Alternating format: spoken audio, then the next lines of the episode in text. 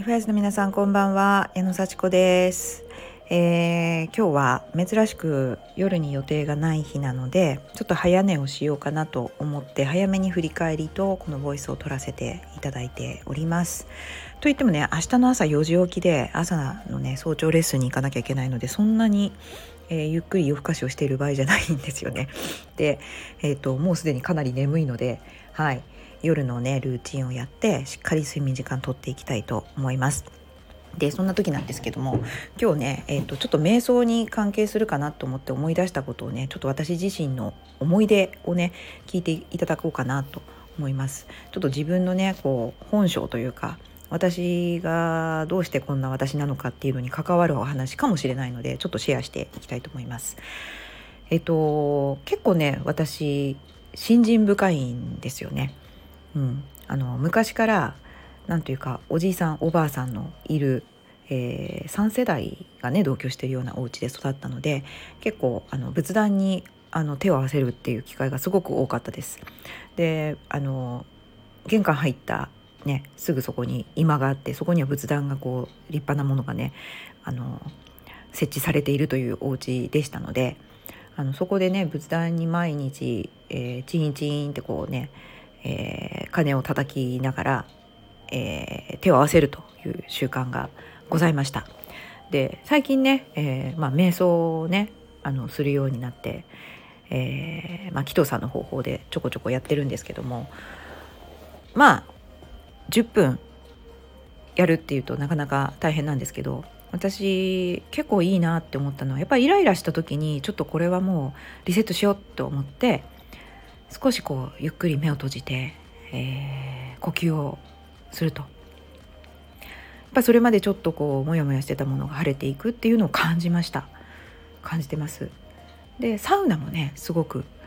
そういう意味では、少し目を閉じて頭の中空っぽにして、なんか浮かんでくる思考はねありますけれども、あのまあ、それも全部受け入れるみたいな、そういう時間をね取ることができて、すごい気持ちいいじゃないですか。体も脳もこうすっきりするみたいな感じで、私もしかするとそれをその仏壇の前で毎朝毎晩やってたのかもしれないなっていうのを思い出したんですよ。うん、なんか小学校のさんねん生はっさいの時にひいおばあさんが亡くなったんですね。でもう本当にひいおばあさん大好きで、もうずっと家で一緒にいたので、私の昔のアルバムには親友のおばあさんと一緒にとか母がね写真の横に書いてくれてるような感じで、ちっちゃい頃からもうひいおばあさんに面倒見てもらってたんですね。うん、でなんかこうなんか最近寝てるなみたいな、なんか元気ないのかなって思っていたら、亡くなったよっていうのがね、学校から帰ってきたら亡くなったよって言われたんですよ。でえーって思って、それはなんか最近そういえばみたいな感じなんか小学校さんねん生の頃のなんでしょうね、その家族に対する意識ってそんなもんなのかなっていうのちょっと衝撃受けますけど、ずっとね一緒に遊んだり、小さい頃からねお使い頼まれたりなんかしてたのに、しばらく見ないなみたいな。いや入院とかしてなくてお家で亡くなったんですよね、おばあさんがきゅうじゅうさんさいで亡くなりました。だから結構長生きして、あの亡くなる直前までタバコ吸ってたのを覚えてるんですよね。でタバコをよく買ってきてくれやって言われて、近くの、あの、ね、お店に行ってタバコ買ってきたりとか頼まれてたんですよ。そういうね思い出思い出しましたね。でしばらく見ないっていうか、はっと気づいたらなんかおばあさん亡くなってたよ。しばあそんなねあの同じうちに住んでますからね、あの別に発見されたのがとかでいう話ではなく、あの子供だからなんか普通に暮らして遊んだりしてたんだけど、多分お家としては多分こう最近ちょっと元気ないな、寝る時間が増えてきたなみたいなね、おひいおばあさんがね、でやっぱりこう自然にね老衰で亡くなったっていう、そういう感じだったんですけど、私ははっと気づいたらおばあさんが亡くなったって言われてびっくりして、えーって思ったんですよね。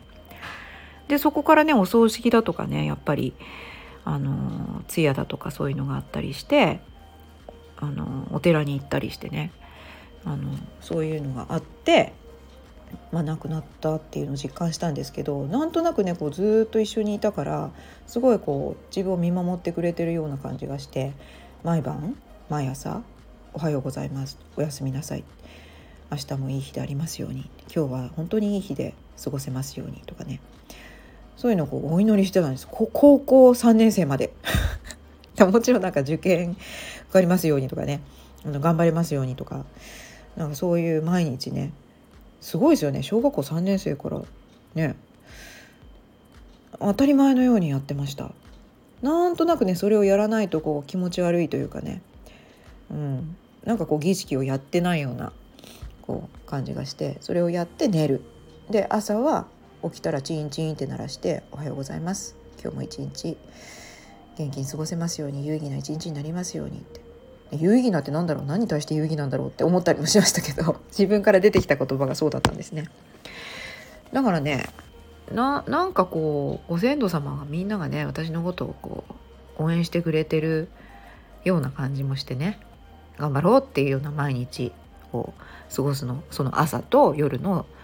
まあ、セットアップっていうんですかね。やっぱり今もこうあれですよね、仏壇にまず朝お参りするお年寄りとかいますよね、お家に仏壇がある人は。だか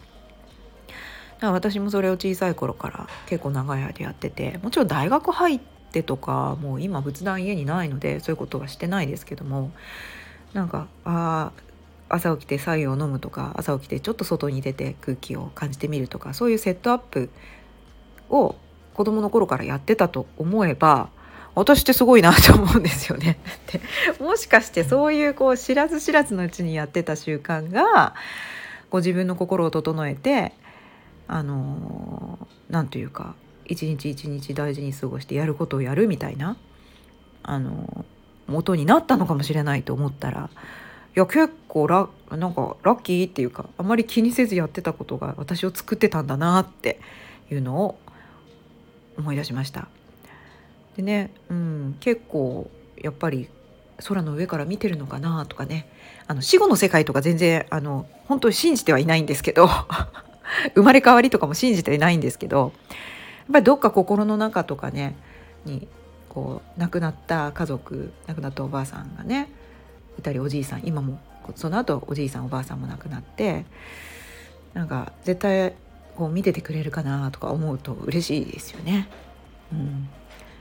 ん、それはやっぱ心の中に生きてるとはよく言いますけども、それがこう空を眺めてね、ああなんかおじいさん私を励ましてくれたなとかね、おばあさんいっぱいご飯作ってくれたなとかね、